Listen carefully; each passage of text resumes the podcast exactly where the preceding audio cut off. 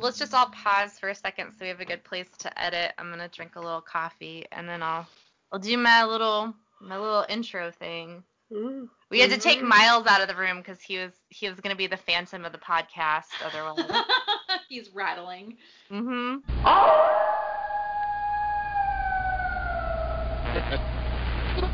Hello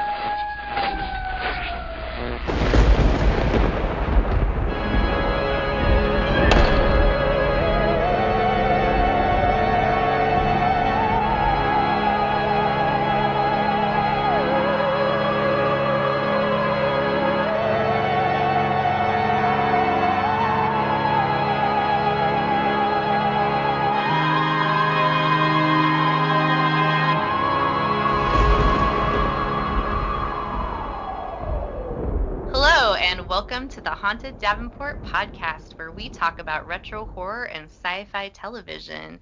I'm Allison and with me are my co-hosts Val Hello. and Drew. That's me. Due to scheduling problems, Andy wasn't able to join us this time, but I feel like he'll be back with us next time. We're going to try and get out regular episodes more often, and so sometimes there might be one of us absent depending on what's going on in our crazy lives these days, but we'll uh, keep coming together and talking about good stuff. And for t- this episode, we're going to talk about a movie that Val picked. It was a made for TV Disney movie from the year 2000 called Phantom of the Megaplex. So take it away, Val. Um, yeah. So Phantom of the Megaplex uh, premiered on November 10th, 2000, and one of the highly esteemed Disney Channel original movies from the early 2000s that um, they would premiere like once a month, like on a Friday night usually. And I actually saw this movie uh, the night it premiered because I was a very big fan of the Disney Channel original movies. I was nine years old when this came out. So, The Phantom of the Megaplex is, as the title indicates, a loose interpretation of the Phantom of the Opera, just like as a story trope. The story centers around a 17 year old, um, like, movie theater assistant manager named Pete. And there is a like a huge fantastic movie premiere happening at the movie theater where he's the assistant manager and Pete is like this like type A too mature and precocious for his own age type of character. Um, and he has like a, a wacky cast of coworkers and employees who are also teenagers who work at this megaplex. And the thing that we're told in the intro of the movie is that the megaplex was built on the demolished site of an old timey theater. And so that's where this urban legend of the Phantom of the Megaplex comes from, is that it, it is suspected that an employee from that original small town theater that was demolished to make room for the megaplex died in the demolition and is now haunting the megaplex. Nothing has ever come to fruition of this until the night that the movie takes place. Um, hijinks ensue. Mickey Rooney is in this movie, which is Mickey Rooney absolutely wild. Yes. so Mickey Rooney plays like an elderly movie patron who does not work for the cinema, but whose family owned the original cinema, and he just like has a love of film that harkens to uh, yesteryear to the golden age of Hollywood, where Mickey Rooney was a prominent teenage heartthrob. Uh, and also Was he ever really a I was just, I was just thinking, that's, I, I mean, maybe, I don't know. We I weren't think- around back I mean, then. yeah.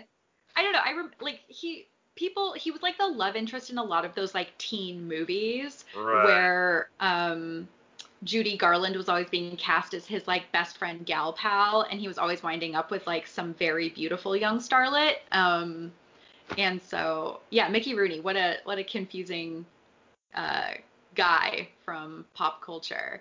But yeah, so the the premise is that the premiere night is just full of mishaps and accidents and eventually uh, the character the main character pete his two younger siblings notice that the accidents that are happening within the showing the screenings of other films are related to the titles of the films they determine it has something to do with a an actual living phantom of the megaplex, and they set out to solve the mystery of who is terrorizing the movie theater on this incredibly important movie premiere night.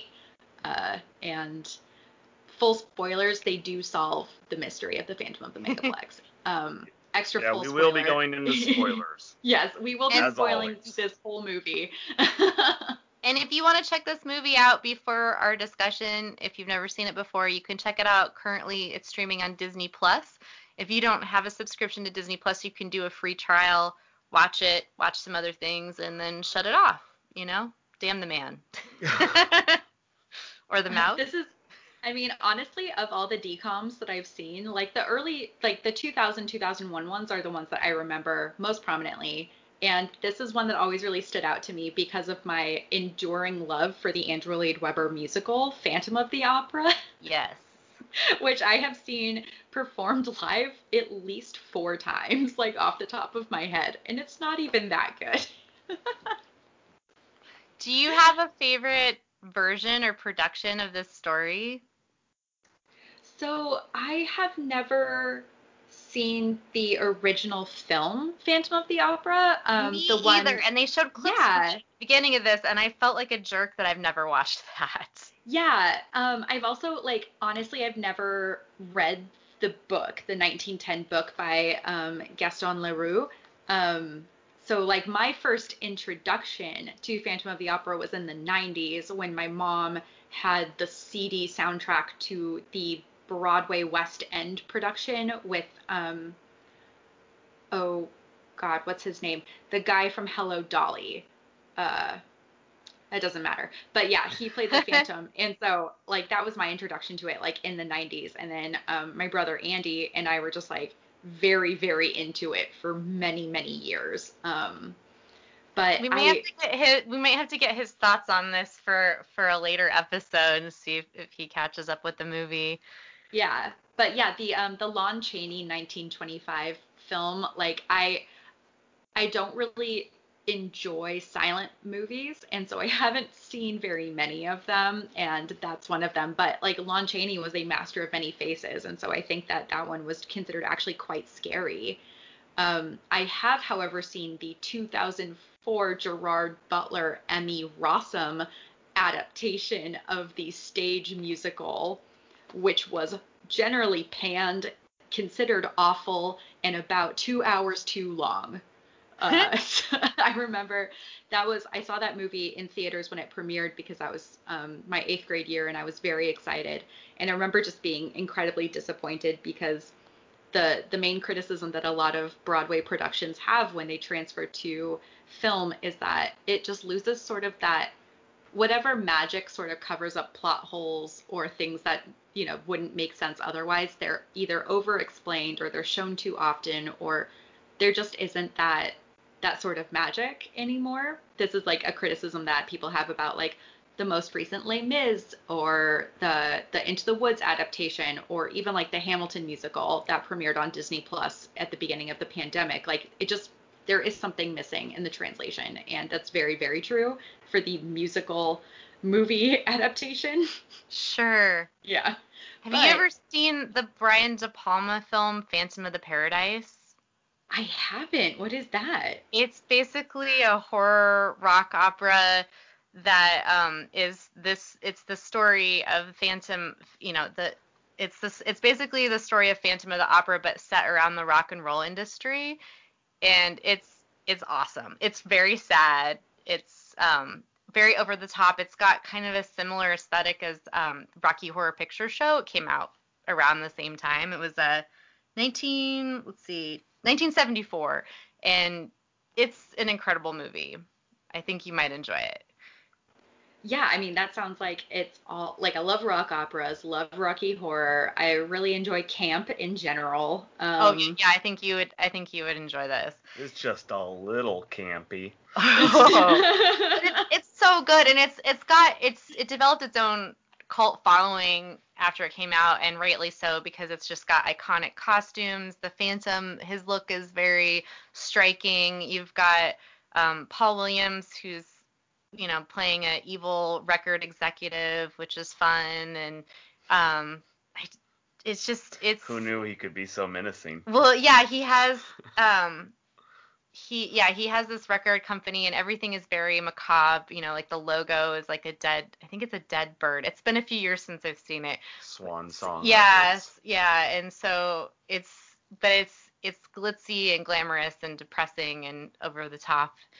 So check that out if you haven't, and if that sounds like something, you know, to the listeners, if they'd be interested, I recommend that. And then if you want a cheesy good 80s time, I recommend checking out Phantom of the Mall, I knew that Eric's was coming. Revenge from 1989, and Pauly Shore's in that one, and that's it's ridiculous. I think it might be the But it's first fun. movie with Pauly Shore. Maybe. And Pauly Shore is just great. He's just like he's young Pauly Shore before he was huge, but he's basically just, you know, kind of doing his wheezing the perso- juice. Yeah, he's wheezing the juice. There's a is, he like driving around the mall in a golf cart in a golf No, cart at one point or like a, a- little He has a a, a scooter. Yeah, anyway, he's he's the Okay. funnest thing about the movie.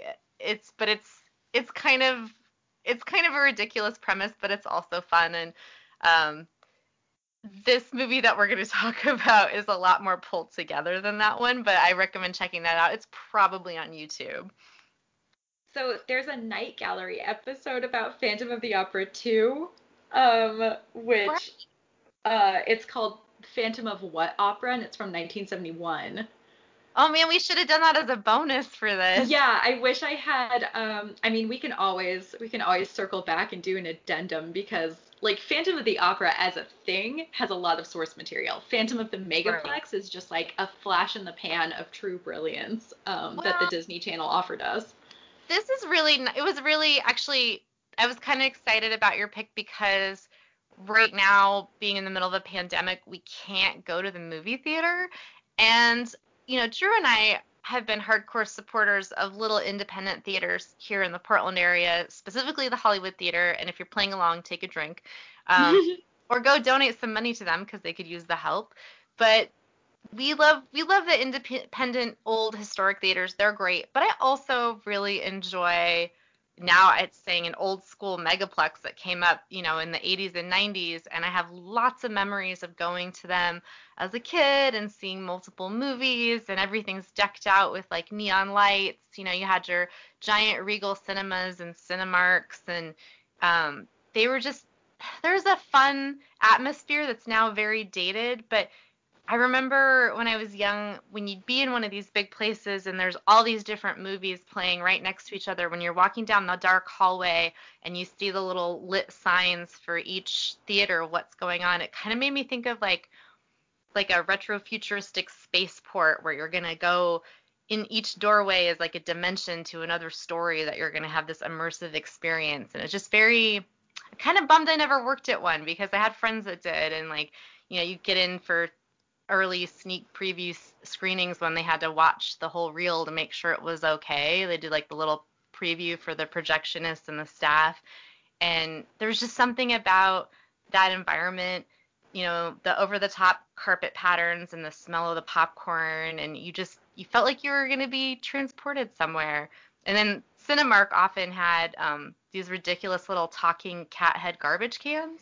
Yep. Yeah, Drew remembers those. My mom was obsessed with them. She used to throw them away to hear them talk. Well, like the year this movie came out, just to show how much older I am than Val, I was, a, I think, a freshman in college, freshman, sophomore possibly, um, and I was living in, I was living in Ashland, and Ashland had a really awesome, and still does, uh, old school theater right in their downtown. It's gorgeous, called the Varsity.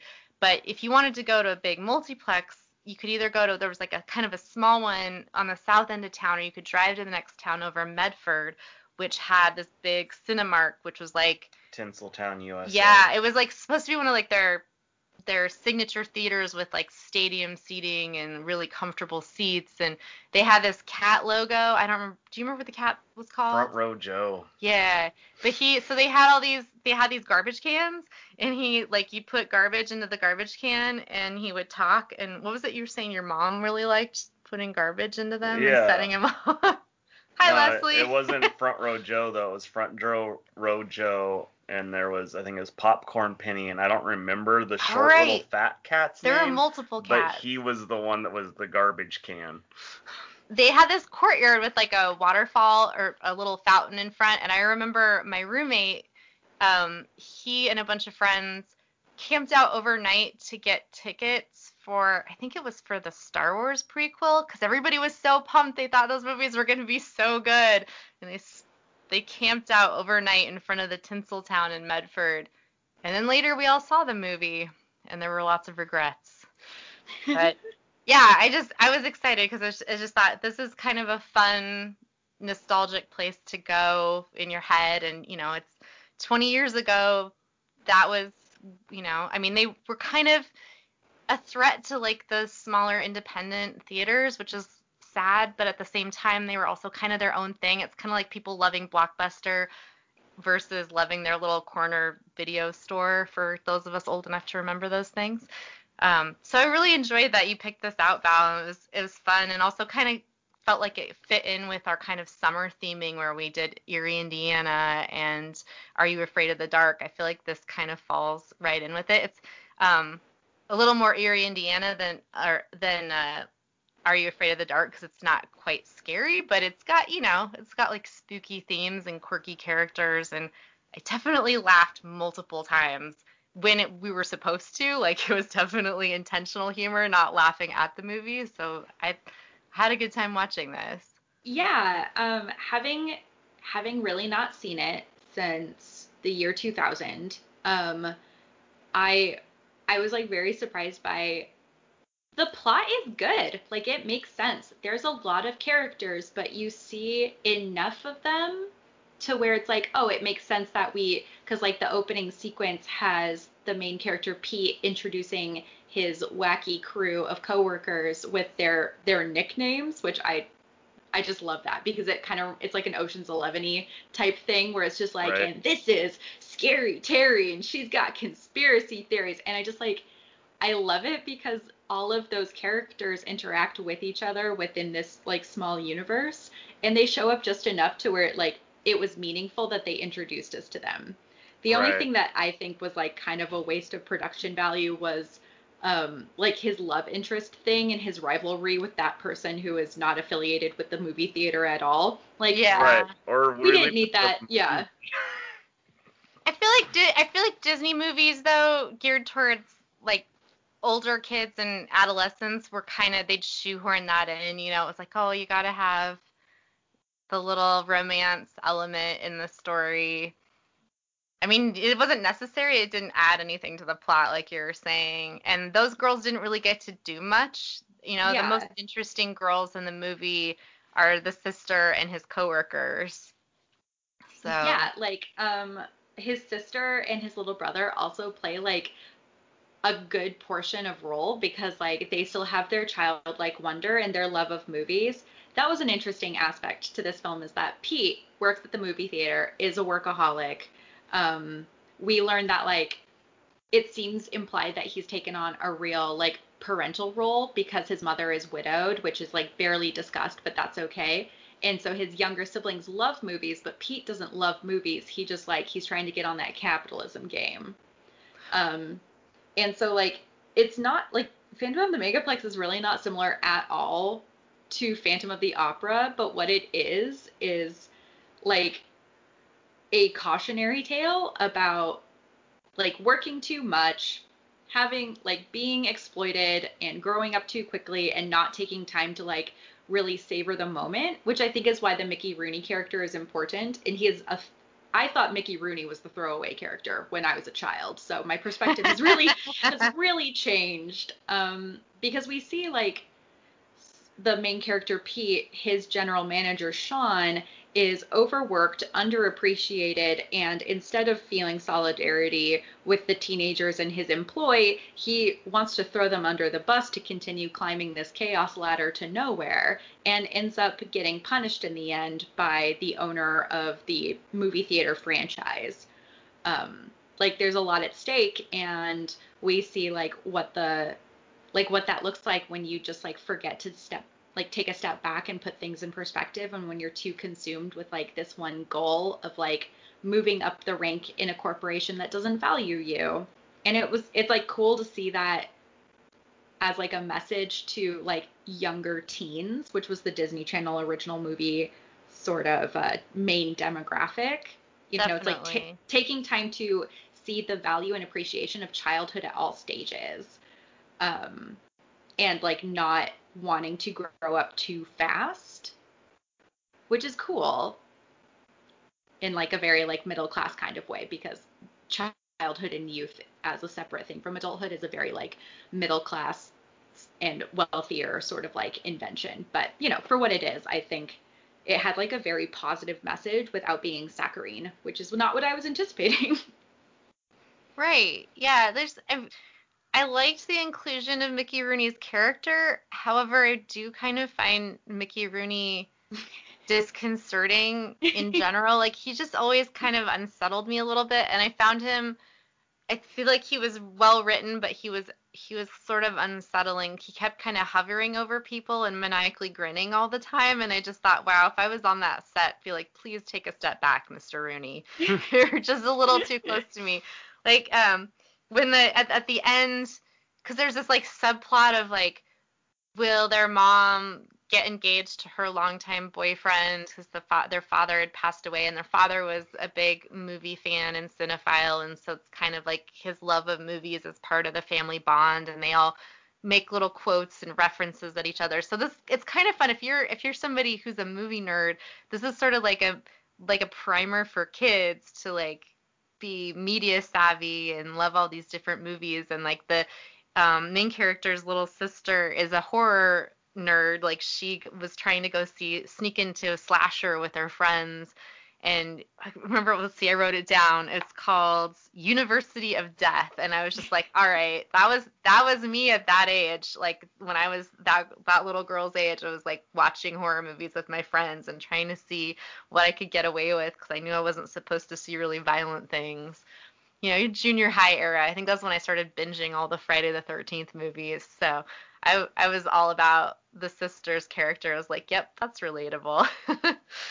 but um I thought it was really cool that like they they have this family bond. But I got sidetracked from the the point with the boyfriend. So there's this boyfriend that's like in the picture with the mom, and at the end they have a proposal scene, which just felt shoehorned in there. But Mickey Rooney is like looming over the actress who plays the mom, and it's just kind of uncomfortable to watch. And he's just like grinning, like ecstatically. And it's like, dude. Also, where the hell did that ring come from? yeah, he just it's a got prop that he props. carries around Mhm. because he's always prepared. Carries some some old dead lady's ring around or something. Who knows where Oh, it came no. from? What So if we- we were talking- wife? Oh, sorry, Val. I said, what if it's his dead wife's? You know? Yeah, maybe. Oh, or some starlet that he was in love with. Oh God. Yeah, I don't So know. much. I I think though, um, one of my favorite things about this was all of the different spoof movies that they were showing in the Megaplex because they have all these different movies going on at once, like you would. And so they made up all these titles for things and the kids are supposed to go see a movie called Farmer Brown Goes to Town, which made me laugh really hard and there was just like a weird poster and then there were just some awkward scenes of a farmer in a truck with his wife telling her to stay put which coincided with the kids being told to stay put and then not staying put Mhm. then there was these fun little parallels but it kind of reminded me of um there was this movie that came out in the mid 90s called Matinee that was a Joe Dante movie and it has John Goodman playing a William Castle type character who's taking his films from town to town and he's got the gimmicks going like seats with buzzers and things like that, you know, aka like the Tingler. And they have these fun clips of these fake movies that they made and it's I love it when they do that. Like when you have movies that take place in movie houses, you're often treated to really fun parodies of what kinds of things might be showing like um Right, where the writer and directors get to just like make up all the movies they'd love to make as just for fun, but will never get funded, you know? Right. And it's just it was just really fun. Like I didn't even write them all down, but they had um oh, one really interesting thing cuz we we learn as the story goes on that this this phantom character is sabotaging the different films, but he's sabotaging them in a way that corresponds to the title, which I think you mentioned earlier, Val. yeah. Um but one of them was called Glimpses of Genevieve, and they were complaining that they were only seeing glimpses of the movie. And I, I don't know, the Glimpses of Genevieve kind of sounded like something that would be like a European art house porn, but also I could say some things about Farmer Brown Goes to Town, but maybe I just have a gutter mind. But the clips that they were using in Glimpses of Genevieve apparently according to was it IMDb? IMDb, yeah. Or from the horror movie Alice Sweet Alice. So I feel like there's some some like a genuine horror lover worked on this movie or maybe a couple, which is really nice. I mean like the the writer of the movie, oh gosh, what is his name? Um it's like St- Stu something. One second, I'm looking it up right now. Yeah, no problem. Um, but yeah, the the the screenwriter oh, Stu Krieger. He wrote a lot of the Disney Channel original movies that I consider to be like the better ones because they're funny. They translate really well to both like child audiences because they're wacky and gimmicky, but also like there are those smart Easter eggs that you put into stuff, which is something that people really praise nowadays about like Pixar movies. You know, it's like there is something for the adults in the audience. There is something Definitely. for like the older teens in the audience, and so it has all that re- rewatch value. And like Stu Krieger just seemed to really have a talent for kind of like figuring out what it was the the audiences were going to enjoy and he worked on so many Disney Channel original movies that I think he was really um like rewarded for that that screenwriting. He wrote he all of the, Zenon Any of the spooky themed ones? Like any like what are some of his titles that people might know? Um, so he did all of the Zenon movies, Zenon, Girl of the 21st Century, Zenon the sequel, and also Z3. Um, and if anyone's ever seen that, like any of those movies, like Zenon is funny and weird, and those are those are like classics that people re- enjoy very very nostalgically. Um, he also did Smart House, which has Katey Sagal in it as an AI house manifested because the AI of the house like becomes too emotionally attached to the family that moves into her, um, which is like a, a wild cautionary tale, um, yeah. sort of of the like Philip K. Dick style of storytelling, or like Isaac Asimov. Like, be careful. Watch out for your Alexa, guys. That's all I gotta say. She's listening. Nice and she pretty loves funny because there's that scene when they're like talking and at the very end because the whole movie is like leading up to a big premiere they're gonna have there. And the mom is like going through she's like i've seen katey sagal and who was the other celebrity? Levar burton. And levar burton And like I'm looking at his writing credits, and Smart House was the one they wrote right before this one. Yes. So like it was probably a Smart House reference. He yeah, there was some there were some really funny funny oh, moments in the dialogue and also kind of clever reaction shots from kids. Like I really love the look on the youngest brother's face when he's watching Farmer Brown goes to town. Like he's just like there's this quick scene and he just like cuts back to him and he's like, "Er." and they had a shining reference when they're having a family conversation back at the house towards the beginning and it just they didn't go full on into it, but it was enough that like, you know, like you say for the adults in the audience. Yeah. You're like, "Oh, okay." Yeah, um there was some I really I think that was one of my favorite things. It kind of reminds me of um there is a 1991 movie called Popcorn that's a horror movie set during a horror film festival at a theater. That's a movie that I really enjoy and I think if you're if you're somebody who grew up with movies like Matinee or Phantom of the Megaplex and you haven't seen Popcorn, you know, it's a little more violent, but it's not excessively so. And it's kind of a fun, campy horror movie. And it has a ragtag team of kids, you know, college kids running a theater, and they've got gimmicks and props, and things are going crazy when they're trying to set up the props. And also kind of similar to the feel of the movie Matinee. Um, it's it's just it's a fun. I love this kind of this kind of premise and setup. I love the hijinks ensuing while movies are going in the theater and all the stories surrounding that. And so I, that's one I recommend. And actually, um, our friends over at the Horror Movie Podcast just did an episode where it was about um, meta horrors of the silver screen, and so they covered popcorn in depth, and they also covered the 1985 movie Demons, which is a great horror movie that takes place in, in a movie theater as well.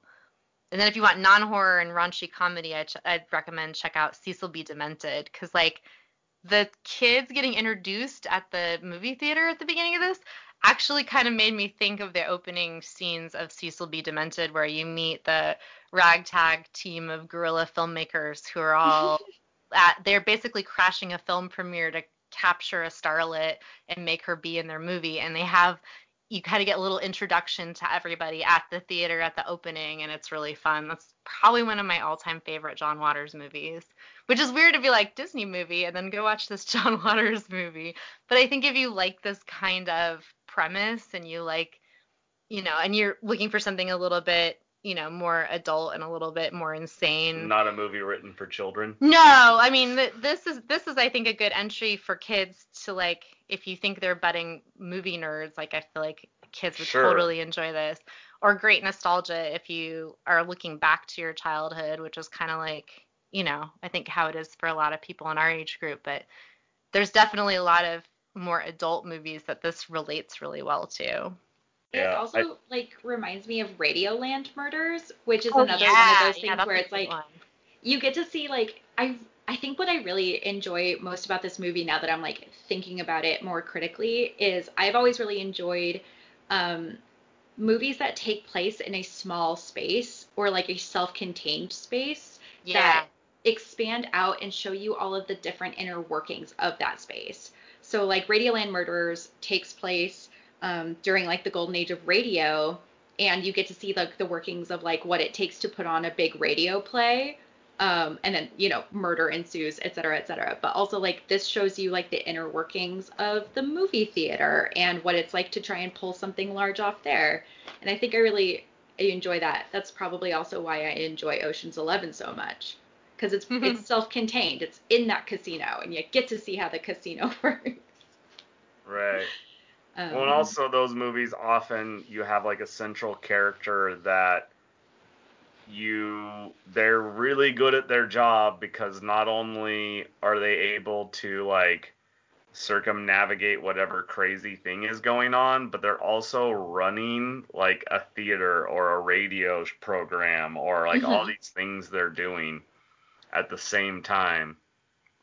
So it's just yeah, it's it's a behind the scenes fun little thing. Also, like one of my favorite TV shows is 30 Rock, and it's along the same lines where oh, it's yeah. a behind a behind the scenes look at a bunch of like the eccentric characters that go into every like dysfunctional creative workspace. Yeah, and I thought I thought the characters I almost wish we could have spent a little bit more time with the staff of the theater, especially the younger staff, because yeah, I thought they were pretty fun, and I and it kind of reminded me of one of the things I liked about Disney movies when I was a kid was that Disney actually took the time to kind of give characters more distinct personalities and you know make kids quirky and unique and stand out from each other. And i and I you know because they're catering to children but they actually like it seems like there was effort and thought put into some of these kids and they seemed like they had a nice camaraderie. And it was you know it's a little bit cartoonish because it's like a children's movie but i also kind of felt like the kids were somewhat believable other than the fact that they're able to pull off a whole lot more than i think your average kid would be at that age but it's it was cool. I liked I liked how they all worked together. I liked how they were definitely a team. Nobody none of the actual theater crew was out for themselves or trying to like get anybody. You just had that one rival guy that was like interested in um the main character Pete's love interest and like he wasn't part of the theater and the theater crew seemed like they were going to back him up, you know. It was Yeah. Nice. I think my favorite like very like seen very little um, movie theater employee was uh, Ricky Leary, aka Ricky Rules, because at one point the general manager in his like punitive totalitarian state of movie theater that he's running, um, he's just like, no dinner breaks, no bathroom breaks. We need to pull everything off. And this child is like, that is in strict violation of our union contract. Yeah. And I love that kid because he is correct. We need more of him. We need more of those, especially like if you think about there are so many specific rules for when you're hiring that age group from like 16 to 18. Like if they're still enrolled in school, like there are so many specific labor laws around um, making sure that like they're not being child worker exploited, which is super funny to like kind of like nod to, maybe even um, like non-intentionally I just really liked that character. I think my second favorite was the guy who um, cannot just like take a command. He has to like question everything, and they're dumb questions because I've worked with that person. I like The question mark. I like Question the girl mark. had all the creepy stories about Oh things that have happened. I love her too because her stories. I want to know how they end, especially the one where she's talking about this one time. No, when when I was when I was in like junior high era, like if that if I'd known a girl who had a bunch of stories like that, she would have been my slumber party buddy and have been like, let's have popcorn and tell me all the creepy things you've heard. Because when we were kids, it was always it was always just fun. I mean, most of the girls I knew growing up, everybody had a little bit of a taste for the macabre. So I think I think it was fun that they had a character who was, you know, 'cause she was very much into it. I definitely remember like just like the barest outline of a person like that, like a child like that from when I was in elementary school.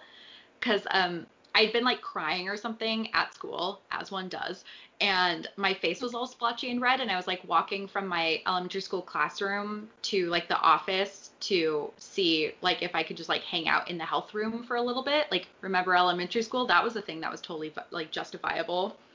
And I ran into this older kid like this older girl who I I don't even remember like how I knew her, but she stopped me in the hallway and she was definitely that weird kid, the weird kid with the scary stories, and I don't remember her name and in my mind's eye she looks like a young Gabby Hoffman nice. and I remember her telling me that she looked at my face and she's just like you have like this weird specific rash that like you know i think is like i think maybe she told me i had like scabies or something and i was like no i've just been crying because i didn't know what that was and i doubt she did either but she was definitely that like slightly too precocious slightly older child with not enough information and i think about i like think about her all the time like what a weird archetype to just don like, what was her home life like? What is she up to now? What was her real name? I have no idea. None of these answers. But she's very much like that scary Terry kid. I guarantee you that's what she grew up into. Her her home life was a lot of hours just spent on WebMDB. 100% WebMD. Yeah, I can't, gosh, I can't remember what she told me I had, but it was something so odd. And it stuck with me forever. It's not thrips because that's a plant problem and a parasite, but it's something weird like that. sure.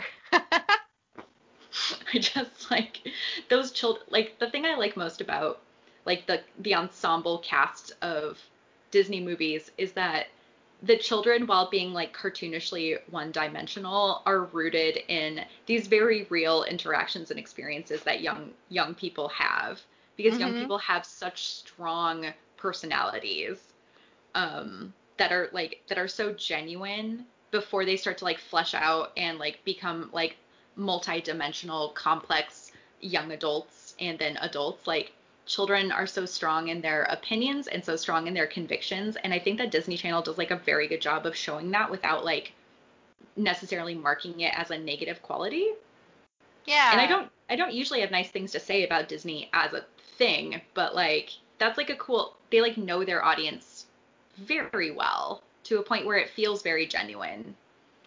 I think the people who work in the creative capacities for the Disney Corporation are actually pretty cool and pretty insightful because a lot of the things I see coming out of their corporation are really insightful and really help heartfelt and and you know dialogue that's well thought out and there's a lot of emphasis on you know human interaction and connection in a way that's really meaningful and and great for kids and adults. But yeah, I mean, there's a lot of there are a lot of things about the corporation as a whole that are very very problematic. But I think the people who are you know writing writing stories for them and doing animation and the Imagineers, I think those are all really wonderfully creative people. And we get a lot of great things out of them, and I think you know Disney wouldn't exist if it wasn't for all of them. Because I, you know, whenever I, I, I'm not really gung ho to go see new animated things as much as I love animation as an art form, but whenever I do catch something recent that Disney's done, I'm always fairly impressed. Like we we watched Moana earlier this year for the first time and you know, we're super late to that party, but it was just so moving and beautiful and um and I just think I think that people are really trying and there's creative people who really genuinely care about sending a good message and telling a good story. So yeah, Disney's a double-edged sword. But... I do really love Moana. Moana just stands above and beyond so many other Disney movies for me. So I'm really glad that you guys watched that this year because Moana slaps. It's so good. We also watched Robin Hood again, which I, you know I grew up with, but it was a little bit too real for me this year, and it's never made me want to cry before. But like I don't know, I was feeling I was feeling it. I was like, we're being oppressed. I won't go there, but it was just it was just like a little, such the characters in in Robin Hood was a little too raw. But yeah. I think I really I really think as long as long as creative people are being supported enough to get to do their work, I think I think we'll continue to get good things from Disney and some not good things. And, you know, I'm a theme park junkie, so when it's safe to go again, we will be there in the park well, riding was, the teacups. There was, um, just a just the other day there was a quote I was reading that was from Disney himself that was saying we don't make movies to make money, which shows you how Oh my. Slightly. oh right. says we we don't make movies to make money. We make money to make more movies. Which well, was cool. kind of the way Walt Disney was. It was like the second a movie was done, he was already working on another one and using all that money and going into debt again. He, whatever you think about him as as his character as a person, he was very passionately driven by creativity and willing to like mortgage and triple mortgage everything he owned to make it happen. And I I admire that. So um yeah, I I think I think that there I mean there's some there's some made for TV Disney movies that are a little bit on the hokey side and there's some that are you know, I was actually I had kind of low expectations. I figured it'd be fun, but I actually liked this a lot more than I was planning on, and I thought it had a pretty nice production value, and it was a fun environment. Like if you're watching a movie, you want to, you know, unless you're watching something to kind of like cathartically experience some scary or difficult emotions, most of the time you want to be transported to someplace you want to go. I would totally hang out in this theater and eat some popcorn and watch the chaos and watch inflatable monsters attack the audience. Like it it's just a fun environment and they really really captured it well and made it feel a little bit, you know, like a nice little escape. So if you miss the Megaplex right now and we actually live walking distance from a fairly big theater that's a is it a Regal? It's I don't a Regal. Yeah, Regal Cinemas that we actually checked out for the first time not too long before everything had to shut down, and I regret that. And I hope they survive. We don't know what's gonna happen, but it's just it's it's fun to go. I I mean, yeah, ticket prices are high. You could go to a matinee figure it out, but like once once we're able to safely get out of the house and do those things, I'm hoping that there's enough demand that a lot of these places are able to recover because yeah, you can stream so many different things, but there's something really nice about the communal experience of being in a theater. And I think a lot of us miss that right now, especially if you're a movie nerd. That's the thing like when I talk with like my partner or you know like my my friends and I'm just like the thing that I that I miss doing the most other than like you know not panicking every time I need to go to the grocery store or something is I just like I miss going out to eat Yeah. Mostly, mostly breakfast and specifically only at like juniors on 12th, which I miss going to so much, so so Yeah. much.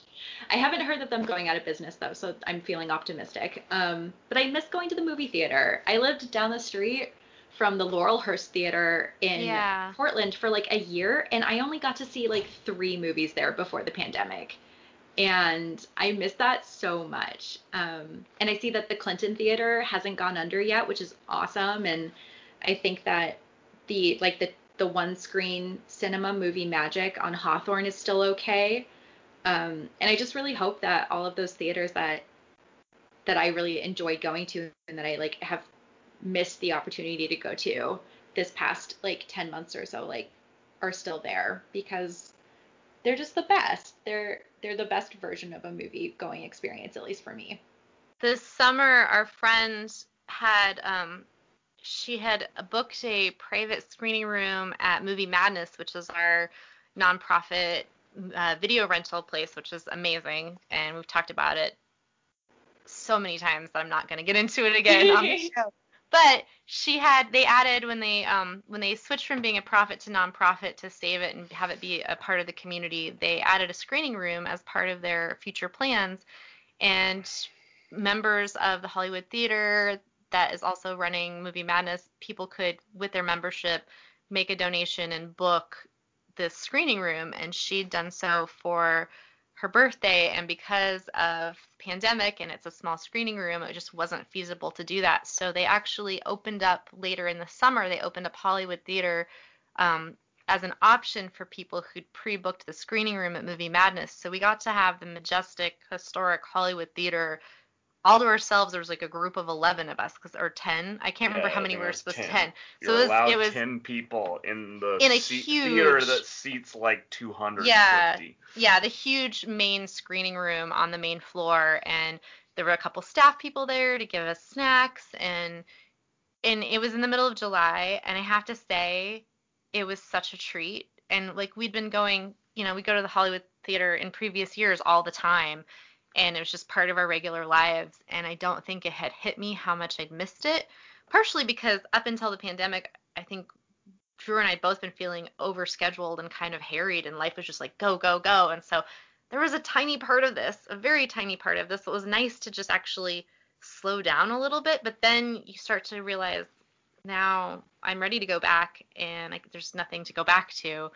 And we were able to go see um, this, I think it was an early 80s horror movie called Xtro, which was a lot of fun for our friend Laura's birthday. And it was such a treat. It was just such a nice experience, and it was really eerie being in a mostly empty theater, and we all had to sit very far apart from each other, but it was still, it was just so nice. And right before the shutdown, I was at the Hollywood Theater. I went by myself for a matinee screening to go see Back to the Future, which was one of my earliest theater going memories as a child because I saw that in 1985 when I was five years old with our dad and I thought it was the coolest movie. Absolutely in love with it. And I'd seen it many times since then, but I had not seen it in a theater since I was five years old. And they did a re release earlier this year.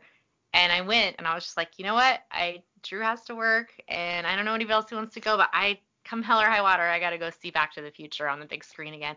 And I'm so glad that I did, because like two weeks later everything was just like, we're done shutting it down but it was like magic. I mean, I felt like a little kid again, and the theater was packed, and and so it was just that awesome. Even though I was surrounded by strangers, it was like we were all going through these emotions throughout the story and reliving the story, or some people were seeing it for the first time, and it was just, it's such a, I think, just theater, you know, whether it's live or cinema, I think it's such an important part of our human experience and has been for you know well over a hundred years, and I and I think it's I mean, before we had the cinema, we had live theater only, but I, th- I just think there's something about gathering to have a story told to you kind of in a dark setting and there's there's just pure magic in that. And so I love I love this as a setting and you know, I've said that like probably a thousand times for this episode, but I just think this it was kind of whether it was your intention or not, it was kind of a timely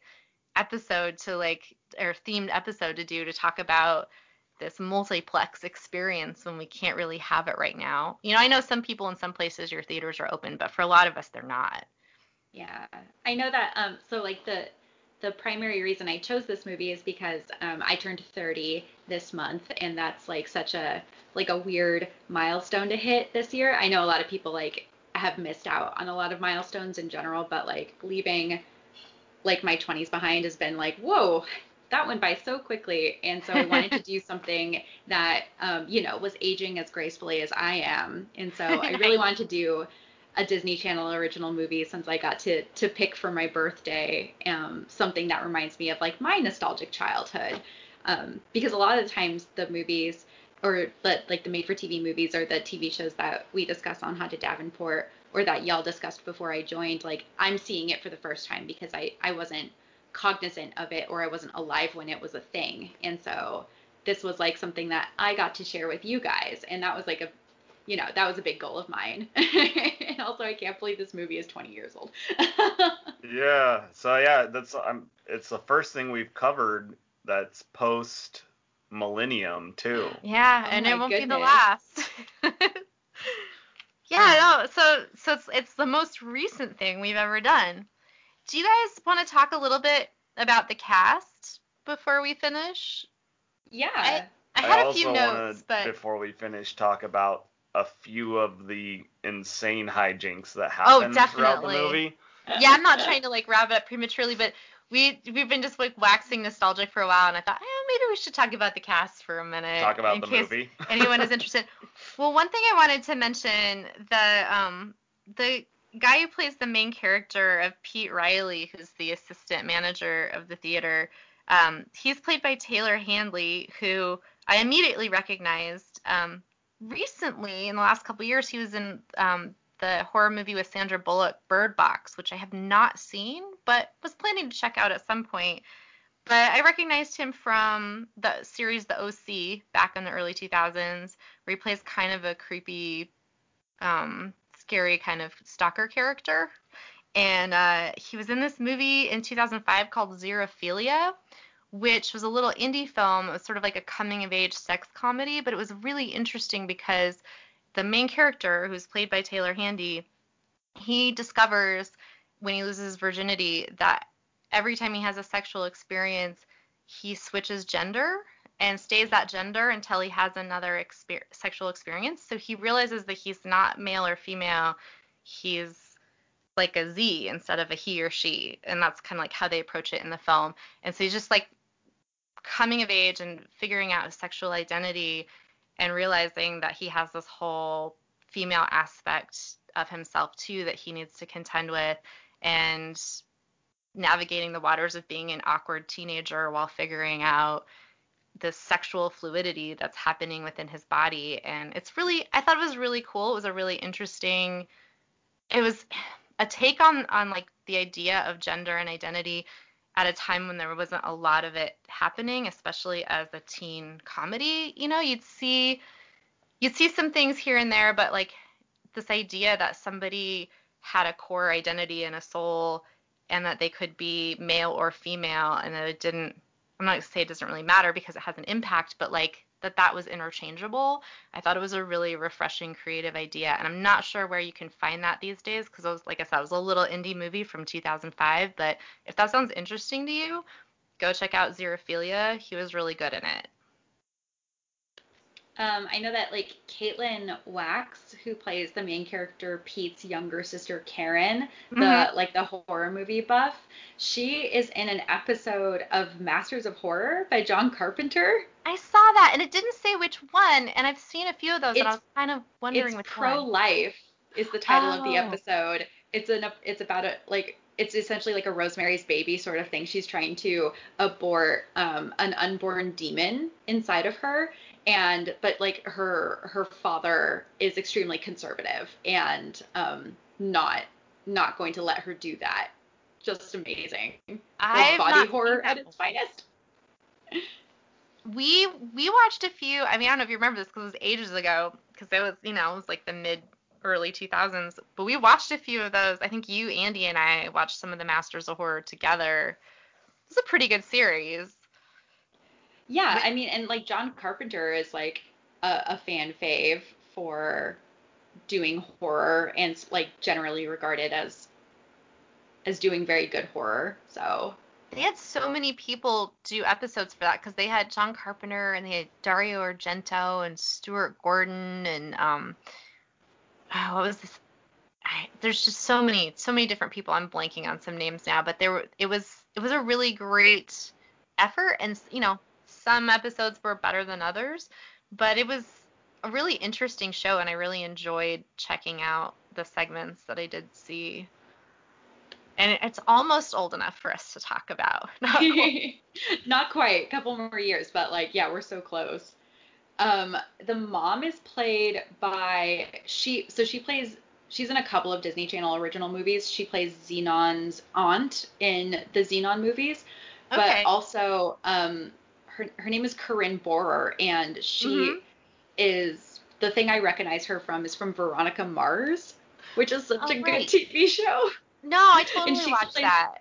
Yeah, she plays Leanne Mars. Veronica Mars is like, um, I think she's like an absent mom, and I think she has like some substance abuse stuff going on, but like she's not around very often. Um, but yeah, she's just like she has like this wonderful like 90s mom sort of like waifish look that is very prominent in Disney Channel movies in general. Yeah.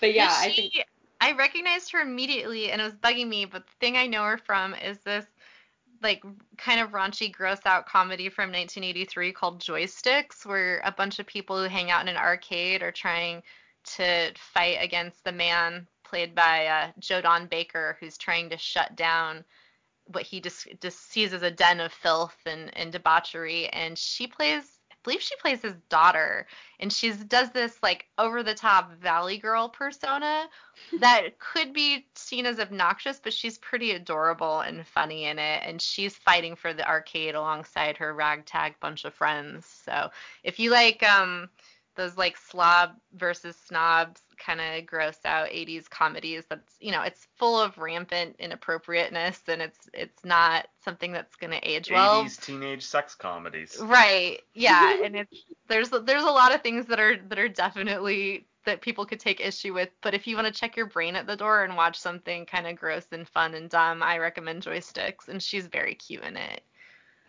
Um the the woman who plays Scary Terry, the uh, yeah. like our favorite employee, she was in Mean Girls, and she has this incredible cameo where she's talking about it's like after Lindsay Lohan's character becomes famous, and it's like I saw Katie wearing uh, what is it, army pants and flip flops. So now I'm wearing army pants and flip flops. And she just like has this like wonderful cameo in that movie. And also she's the one for those who have seen Mean Girls, she's the one who made out with a hot dog one time in the burn book.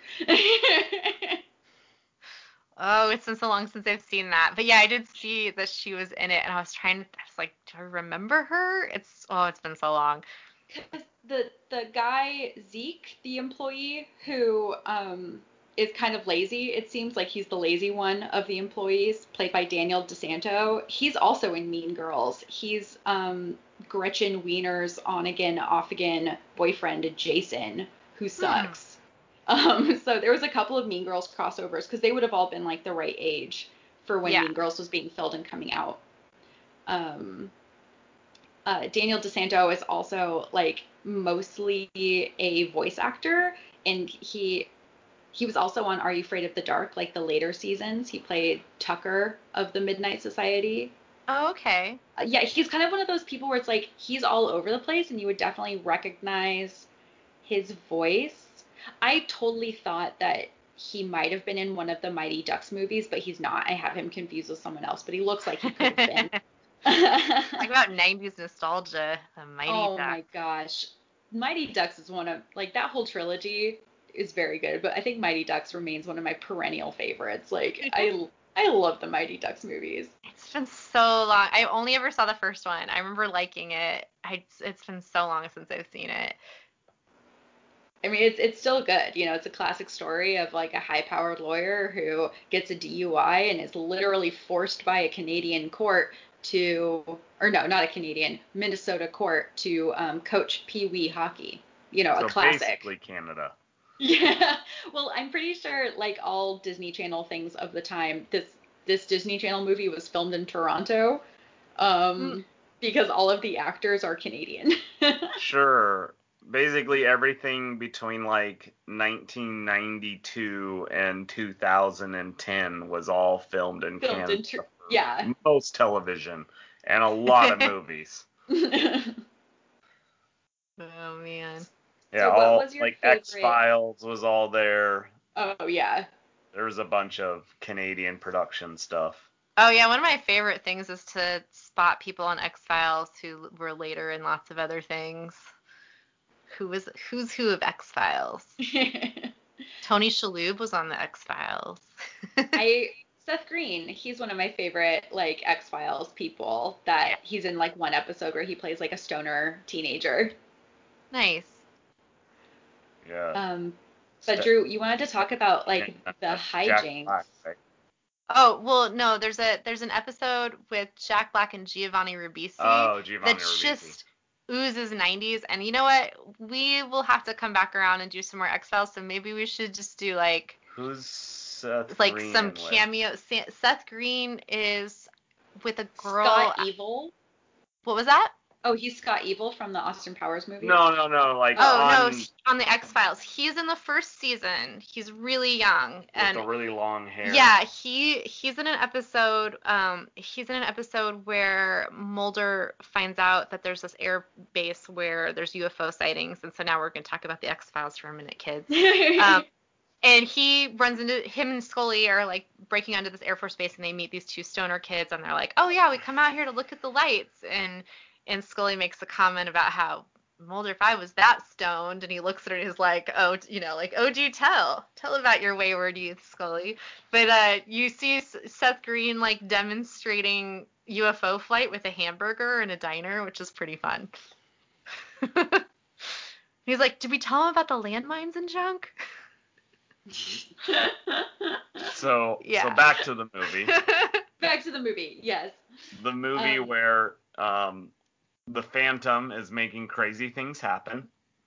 So just kind of like a, a quick overview of, of the Phantom. Uh, the Phantom somehow rigs a candy dispensing device, which apparently you don't have to pay for candy in this lobby. It's just literally a, a like a flap you lift up and candy comes out. It might be like the cafeteria style concessions where you get You the fill the tray and you and get all the stuff and then you pay at the end. Okay, we'll go for that because kids totally won't steal Mhm. from that. No, but I mean megaplexes have those. That's the feature. right and so uh, he he rigs it to shoot candy all over the floor which our our hero pete fixes by grabbing a hockey stick and and like hockey sticking is there a better term for that No, there isn't. he's hockey sticking uh, all the gumballs like into a trash can as if that's going to be the fastest mode of cleaning up gumballs on the floor. Oh yeah, it's totally useless. He cleans Horrible. up like four gumballs. Yeah, he's getting like four gumballs at a time per whack, and there's thousands on the ground, and he goes at it for like, you know, 12 to 13 whacks, and then he's like, yeah, everyone cheers, and it's like, okay, that's that's fixed. The general audience members of this universe are always clapping for whomever is doing anything in front of them. Like they're clapping when Pete is hitting gumballs with a hockey stick, which is not entertaining, mostly just annoying. They're clapping for everything Mickey Rooney does, no matter what it is. Like they are just there is no one angry in this universe, and I can't tell if I find that scarier than the Phantom or not. Well, no, they're angry. They're angry when things are malfunctioning though, because like they're throwing popcorn at them when they're making announcements about how you can get a refund, or like when they're in the ticket line and it's taking forever. They're definitely angry then. But I guess once it starts getting super wacky and they're all inside, they're just cool with whatever happens. Yeah. Well, and they're also really easily talked down, Yeah. and Just doesn't. That's like one of the most unbelievable parts of this movie for anyone who's worked in customer service. Right. The bar I work in is connected to a movie theater. Like there's a movie theater element to our bar. And customers that are like anyway delayed in their movie are not that easily talked down. Um, just giving somebody their money back or a ticket for another movie is never good enough for them. Well, like, do they ever get do they ever get mad if the movie just happened to suck? Are they like, this movie was terrible? I want Give my money back. back. People make that comment all the time in like that I'm joking manner, but Not joking. seriously, I'd like my money back. And then I always just like go, ha ha ha ha, you're right, that was funny. And then I walk away. Like I'm not giving your money back after you watch the entire movie. If you like walk out of the movie like 30 minutes in and like this is crap, I can't watch the rest of this. Sure, I'm gonna give you your money back. But if you watch the movie to the very bitter end of it and you didn't like it, that's not my problem anymore. Oh, I worked I worked at a pizza parlor for years, and if you complain about your pizza after you've consumed the entire pizza, right. Once you eat has the sailed. food, you don't get the money back. Nope. this burger I just finished was disgusting. Okay, thanks for your money and bye. Um, but also, let's see, what else does the the Phantom strikes the popcorn machine? well, and then then it's he starts affecting various screenings because he you Mhm. know he makes he makes glimpses of Genevieve, just glimpses, Right. and he makes we never see does he do anything in the Farmer Brown goes to town Like, I like was just I, like, I, like I am afraid of what she goes like on in wafting Farmer Brown. barnyard smells or something I don't know Or release the But there was a- animals in there. there was like a tornado movie. I Mhm. think they're kind of spoofing on Twister. Yeah, And they had- which would have been relevant at the time. Right. And they had a giant fan in there and they had um for the Midnight Madness the guy had rigged up the smoke machine inside and was messing with that, but the screening hadn't happened yet. But there was like there was a prelude to like shenanigans were happening to to rig up that screening. Right. In the very beginning of the movie, there was a giant monster they're attaching to the roof, and uh, the giant monster ends up missing, and then you find out it's in the in the screening room or in the theater that they're gonna show the big premiere. and it starts attacking people. The big premiere that we've been waiting for all night, which is premiering in this theater for who knows what reason. Because like it's It supposed to be like a. It's not like they're in downtown LA or something, right? I'm trying It's trying because the the main actress of Midnight Mayhem is from whatever um small town. That's why she knows movie. She knew she she knew Mickey Rooney's character movie Mason. movie Mason, right? That's right Do you right. think his parents named him that? His legal first name is Movie. movie. yeah. Possibly because his parents own the theater. Um, yeah, so they're the final finale of you know they're all getting into this theater and then they start blowing up the giant monsters. And to there's a weird subplot where there's like a a sword that you have to like if you can pull it out of the stone you get like free tickets to a movie or whatever Which just makes me think of the Disney park because they have a sword in the stone in Disneyland that you can go pull. It doesn't ever come out, but it's like a photo op. Right. But like he has to get this sword out so he can go attack the giant blow up monster that instead of like there's there's three blow up monsters, one at each door entrance and one giant one over the top. And he could have just gone to the door and stabbed that one, let it deflate and let people out. yeah. But instead of getting either of the doors open, he goes to the balcony, jumps on top of the biggest one, and just starts stabbing straight down. And there's people underneath this thing. I Yep. mean, as far as like the plot goes. So if he just keeps stabbing until it gets to the ground, he's gonna start stabbing people. And it, that that was the scariest part of this movie to me was the idea that he was about to start stabbing people. I liked I liked how Mickey Rooney's character at some point they're short-handed, so they have him doing some ticket taking, but it ends up blocking up the line even more because he's telling people they don't want to go see the movie that they bought a ticket to because it's not quality. And it just made me think of those like, you know, record store hipsters who are like, No, this album sucks. I can't let you buy it. Or I'm not gonna tell you where that section is. Like they you know, like the guys in high fidelity. Mickey Rooney was was the uh, precursor to those guys. I would really love to see a high fidelity sort of remix where it is a movie theater, but it's like some sort of large corporate movie theater like this megaplex and there is just a an old white man telling you that you're not allowed to see the movie you want to see. I would watch that movie. It would be He's very meta. them- He's given them tickets to some art film that he he really loves. He's like he you know, yeah, I know you wanted to go see you know, the latest Jurassic World 25, but I'm giving you a ticket to Valerie and her Week of Wonders. That's a good movie. It's a messed up movie. But it's something, you know, it's it's art house, man. It's definitely artistic. Yeah. we just we stand all heroines named Valerie because there are so few of us. It's like that movie and then the main female protagonist from Little Nicky and then that's it. Oh okay, I think I blocked most of that movie out. Little Nicky? All I can That's ever think movie- of from Little Nicky is Popeyes is the shit. That's where Oh. I learned what Popeyes was. And when I moved to Portland and finally lived very close to not one but two different Popeyes, it was like the best first six months of my life. Right? Death by I ate- When Butter. you, when oh you my found out that Popeyes was the shit. It's so good. There's always a line at the Popeyes closest to me now. There's always a line, and I respect that.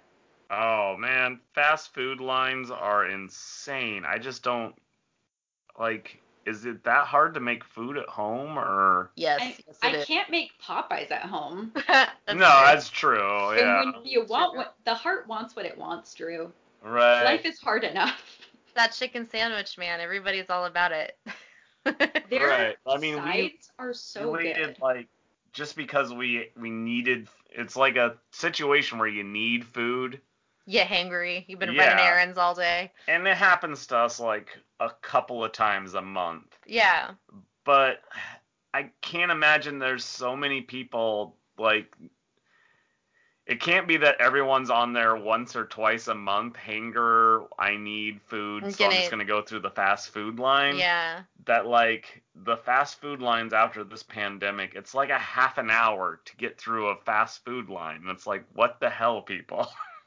Well, also you have to imagine that like the that like fast food restaurants are also dealing with like the staff shortages that regular restaurants are dealing with because they are also just so it's like it's not as fast as you're accustomed to because instead of having like eight people working the line and getting your needs met, it's like three people and they probably haven't taken a bathroom break. No. Right. which is just heinous. But I mean, God, God love the Popeyes because I have been in some truly long Popeyes lines, and it's not because I was hangry. Um, it's just because I really wanted the Popeyes, and I was willing to wait for it. right Um, we were it- it actually was- in popeyes a couple of times yeah, and like worth the wait. I mean, Bo- it was both worth it. times we ended up with like extra stuff because like they hand us the order and we're like, oh, we didn't order like it doesn't matter, just take it and go. yeah, just go. Oh man, Take all our Popeyes. food and leave. Yes. One time, this is just like a heartwarming Popeye story. One time, I Our new podcast. yeah, our new Popeye stories. Um, I was I was driving around um, my old neighborhood, and I was on my way home, and I was like, man, I'm really hungry, and I and I don't cook for myself at this point in time, so I'm just gonna go to Popeyes. But I also feel very shy about ordering um, at fast food, like ordering at the call box. Like it makes Yeah. me really anxious. I'm someone who really benefits from being able to order online beforehand. And so I just like Googled it, like I pulled off into a neighborhood and Googled it just to see if Popeyes had like an online ordering platform. And they totally did. And I was so excited. And so I put in my order and I waited like five minutes, listened to the radio a little bit, and then drove to Popeyes. All the confidence in the world, completely unearned, being like, I am not going to be nervous and stupid this time. I am in charge of my Popeyes destiny. I pull up to the call box and I was like, hello, I have placed an online order. And the person who was working was like, we don't do that. And I was like, what? what do you mean? She's like, well, what did you order? You can just order now. I was like, no, but what? It, what do you mean you don't? Aw. What?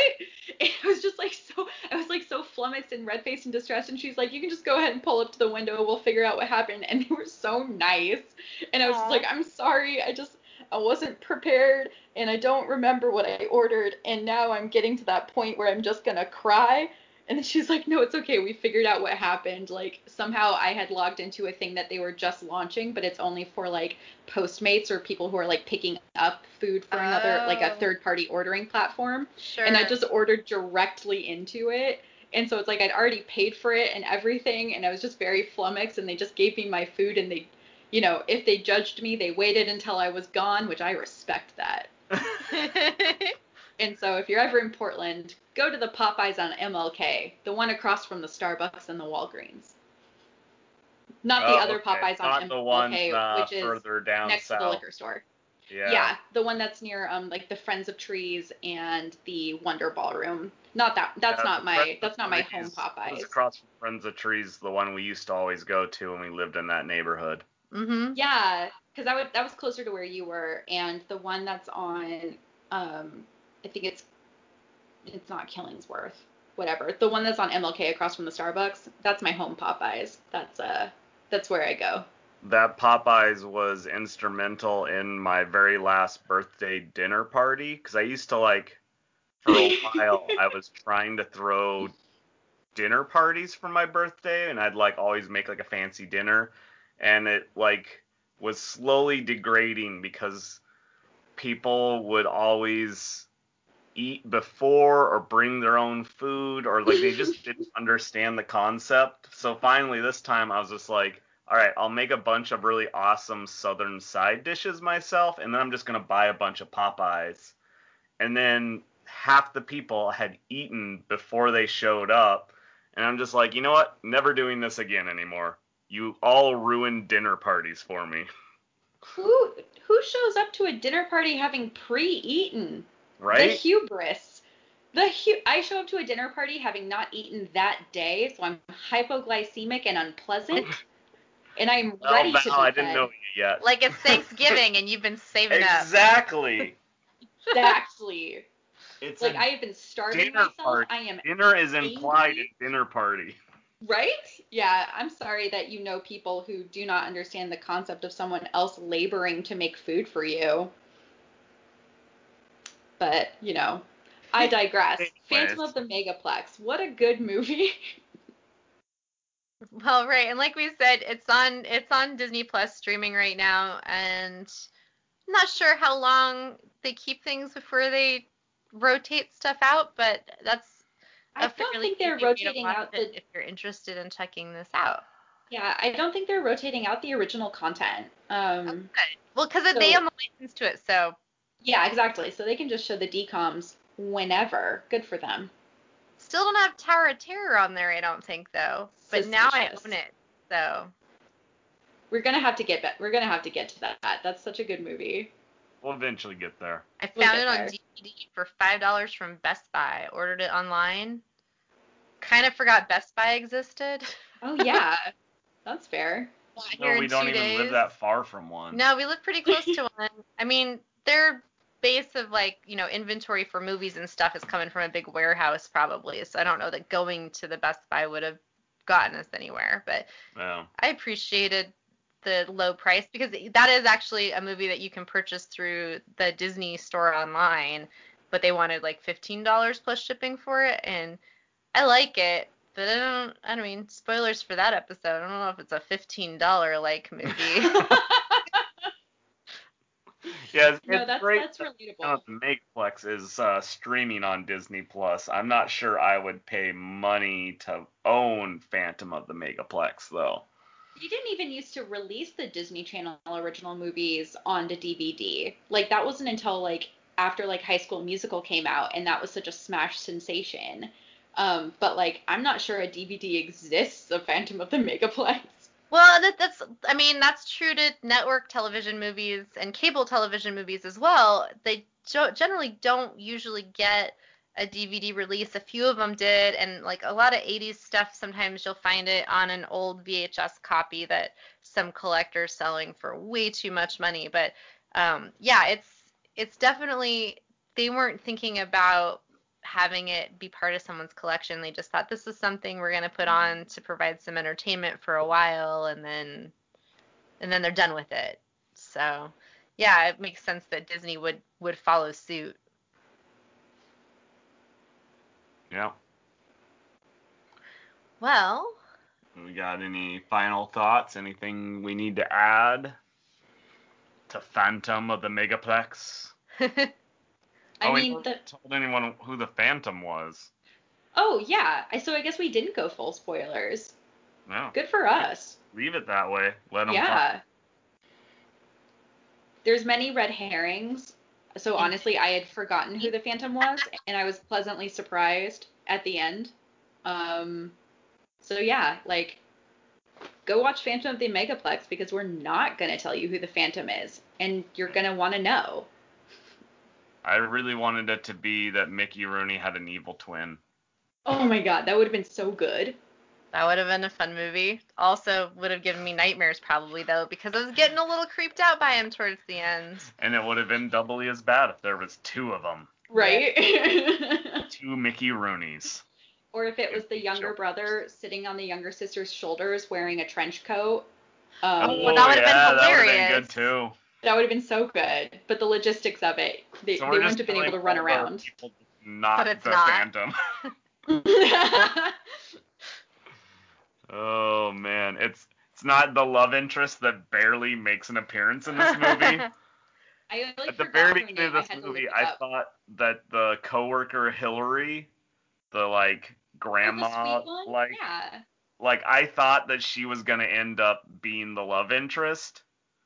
Like it was gonna be the nerdy girl, turns out to be the hot girl, and the hot girl is like kind of full of herself and blah blah blah, like they do in movies so much. But That's that not. would have been. You would need like an extra hour to Right. get into that. They just didn't have that time or budget, Drew. Yeah. I also just think it's okay to have a movie where the main characters aren't involved in a romance. They could just be a story about things that are happening in their lives. Like that's totally fine. Platonic relationships between Mhm. man and woman Yep. in a movie that's or a TV show. thing that exists in reality from time to time. And, Impossible. Mhm. Oh. Anywho, Anywho, but yeah, I'm so glad that we got to do this. This was a fantastic, like, really low stakes December choice to round out a very high stakes calendar year. yeah, Right. it was. It was actually. It was. I appreciate what you brought here, Val. I I enjoyed it more than I thought I would. Um, it came out at a time that I would have never watched this any other way.